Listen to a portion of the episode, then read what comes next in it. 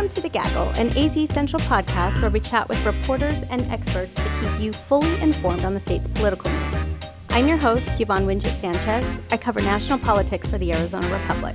And I'm Ron Hansen, also a national reporter for the Republic. This is a big episode. We have just hit our 100th. Thanks so much for sticking with us, and new listeners, thanks for joining us. Today, we're talking about changes to the Arizona Supreme Court. Let's get into why this is important and why we're discussing it today.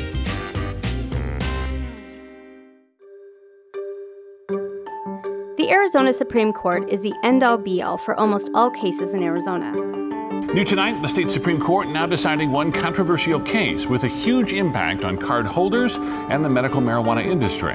Here in Arizona, the movement is fueled by passion and outrage after the Supreme Court kicked the Invest in Ed measure off the ballot last week. When is it okay to refuse your business? The challenge today in the Arizona Supreme Court by two wedding invitation business owners.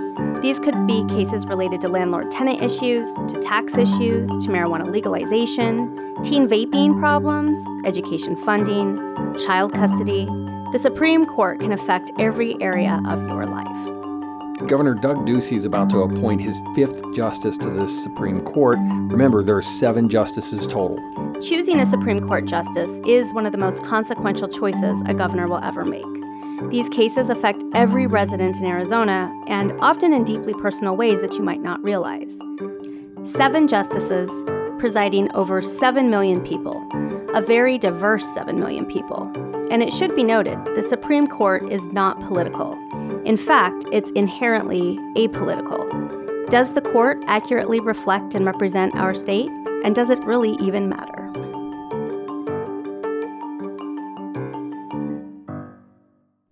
Governor Doug Ducey recently appointed Judge James Beene, a former appellate court judge, as his fourth appointment to the Supreme Court. Now, Chief Justice Scott Bales is retiring. And like Ron said, that means the governor will appoint a fifth justice to the seven member court. Today, we're talking with state government and politics reporter Maria Polletta. Hi, Maria. Thanks for taking time away from the ledge. Thanks for having me. Doug Ducey is drawing fire for his appointments. Why? This goes back to 2016 when the governor signed a bill expanding the state Supreme Court from five to seven justices. There were some mixed reviews to that move. The governor said that that would put us in line with some other bigger states, but some felt like that was a court packing effort on his side. Some said at the time that having seven justices instead of five would allow for more diversity on the court, whether that was race, gender, viewpoint. But while there can be a lot of political backlash to these appointments and pending appointments, these positions themselves are supposed to be apolitical. The court is supposed to be looking at just the facts, not bringing ideology into it. There is some concern that once you get more people with a similar background, the court's history of being pretty neutral, pretty nonpartisan could be in jeopardy, that we could start seeing more blocks, more splitting, more split decisions like you see at the U.S. Supreme Court court versus a history of, you know, several unanimous rulings and decisions. And then quickly, what's the process to nominating a justice and how has that been for the governor? Typically, the way the process works, there's a nominating commission that interviews, vets the candidates or the applicants, I guess I should say, and sends a short list up to the governor. That short list usually gets sent up within a few days of when uh, the justice who is retiring or leaving for another reason steps down. And then the governor has 60 days to appoint someone. So it's interesting because there has been a recent. Um, controversy, I guess, even with the governor's appointments to that nominating commission that helps uh, select his final appointments to the state Supreme Court. By law, you can't have, or I guess under the state constitution, you can't have more than a certain number of commission members of the same party. Obviously, that's done to make sure that different political viewpoints are represented. The governor has gotten around that by appointing independents in addition to Republicans. There are no Democrats on that commission. So a lot of our state Democratic lawmakers have a problem with that, needless to say. What do we mean when we say that the court lacks diversity? Is it just race? Race is one part of it. We have never had an African American state Supreme Court justice, never had a Native American justice, never had an Asian American justice. Governor Ducey was responsible for appointing the first Hispanic uh, state Supreme Court justice back in uh, 2016 when he did that expansion. His most recent appointment identifies as biracial as well, um, white and Hispanic. But beyond that, we are getting worse in terms of gender. We have only one woman. The governor has appointed all men so far far with his four appointments.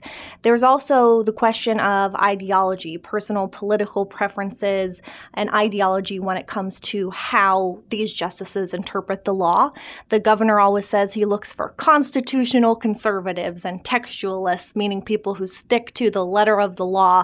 And a lot of experts say that's really nice. That's another word for politically conservative. And that's the direction and the stamp that the governor is putting on the court. So, why does the court's uh, judicial outlook and its leanings matter to people? all of the characteristics I mentioned actually matter in terms of their political leanings or ideology. We've heard uh, from folks, you know, it's not a bad thing to have conservatives on the court, but if you have all justices who tend to leave conservative or tend to lean conservative, excuse me, or most, that can create some blind spots when it comes to their decision making. You want a diversity of perspectives so they can poke holes in each other's argument and arrive at the best decision. There's also the question of public perception. These rulings carry weight because the public puts their faith and their trust in the court to act appropriately. And if people are in the courtroom and they see nobody who looks like them or has had similar experiences to them, or nobody who rep- represents their outlook, then they're not going to think that they're going to get a fair shake. So, can you give us a sense of the types of cases that these new justices will have influence over? One recent decision that the court made involved children of divorced parents who may be transgender. There was a mother and father who had divorced. They were sharing custody of three children, one of whom uh, identified as gender nonconforming. The court ruled that it can indeed mandate certain types of um, treatment, not necessarily a specific person or professional to provide that treatment, but it can intervene if the kid's safety, emotional health, that sort of thing is at risk. That could have applications going forward. There's another case involving educational therapy and where um, the court can sort of intervene in those types of cases. We also might see the recent case that went to the Court of Appeals. That court ruled um, that a Phoenix woman could try to get pregnant using fertilized embryos without the consent of her ex husband, um, who would, of course, become a father if that were to work. That's something that may be appealed to the state Supreme Court. And of course, consumer issues, those types of things are always coming up.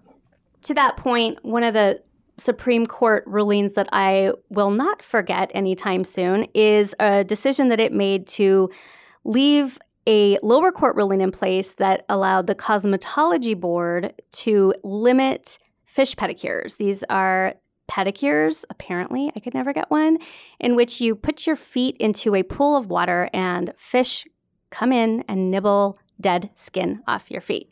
So, you might not think that these things uh, affect your life, but let me tell you, they absolutely do. Yum.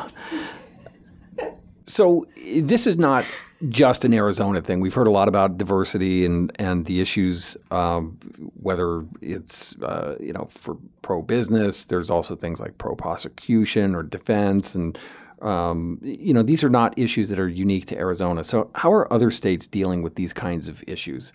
You're right, and that's a very important point. Most other states are not doing well with these issues. Of course, like you said, judicial outlook and so forth is very important. I'm going to touch on race and gender that because that's one of the easiest to quantify and what's been looked at at a national scale. But within the last couple years, um, we saw nationwide people of color making up nearly 40% of the population, but only 13% of state Supreme Court justices. And t- in 24 states, they had no one of color on the state Supreme Court bench. Similar for women, they held about one third of Supreme Court justice positions nationwide in 2016, with 11 states having zero or one woman. As far as what can be done to remedy that, I will say Arizona is also shifting in this direction, focusing more on the pipeline. So instead of saying, you know, it's such a shame that we don't have many people on the short list, or it's a shame that we don't have many people of color or people from a criminal defense background applying, they're trying to reach people when they're students, when they're still in law school, when they're in undergrad, and even before that, so that people who whose backgrounds are not currently represented on courts, they're sort of planting the seed or attempting to early so that those students can get themselves on the track to maybe do that later on. Doug Ducey talks a lot about the role of women in this state. And uh, I have been surprised that he's not yet appointed a woman. So, what does his picks or his selection so far tell us about him? Well, Governor Ducey always makes a point, whether it's me or somebody else asking, that he is not one to try and check the boxes or do quotas. It's always about the person with the best qualifications. However, with some of these short lists, for example, the most recent one, you did have at least one woman on there who also happened to be a person of color, who also happened to be a person who had experience with tribal courts, um, had experience in more rural parts of the state. She did not get selected eh, despite having the highest marks from the nominating committee. So it's a little bit of a mix there. And yes, he does, as I said earlier, he always says, no, there's no particular litmus test. I'm not in my interviews asking them how they feel on abortion rights and so forth. But clearly, there's something that he's looking for because most of these people that he's appointing share similar outlooks. Can this affect Arizona's national reputation? It definitely can. Supreme courts and other states look to us, we look to them for rulings and sort of use that or use those decisions as evidence or hints at what a state's priorities are, the direction that they're going, particularly if it's a ruling that breaks new ground. One of the more recent um, higher profile rulings with our state Supreme Court was when it ruled that Arizona colleges couldn't give in state tuition to young immigrants in the DACA program, better known as Dreamers. So that was something that not only only made headlines here, but made headlines nationally. We've talked a lot about the types of cases that the Supreme Court has influenced. There are some coming up that could affect you um, within the next year, even. There's a case of uh, a girl who fell and hit her head while at a birthday party at a city park. Uh, there are questions about whether or not the city should be held liable. There uh, are other cases, one involving firefighters' fight to be compensated for exposure to carcinogens while working. And there's a legal fight over parents' treatment for their child. The mom disagrees with the way the father is um, handling uh, therapies for uh, the kid. So these cases could affect you in ways that might not be clear um, immediately, but maybe for you or for your family members, they could one day impact your lives. So there's a whole range of issues, obviously, that people don't even think of that could wind up affecting their lives. What's the big takeaways as, as people think about this next opening that the governor is going to fill?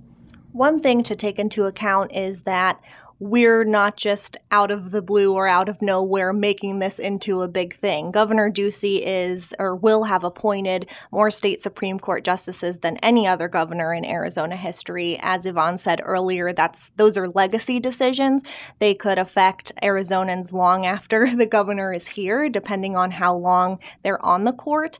And given the the breadth and the scope of the cases that they take and the rulings that they make, if they do not, if those justices do not reflect the population of Arizona, we can't really guarantee fair and representative decisions.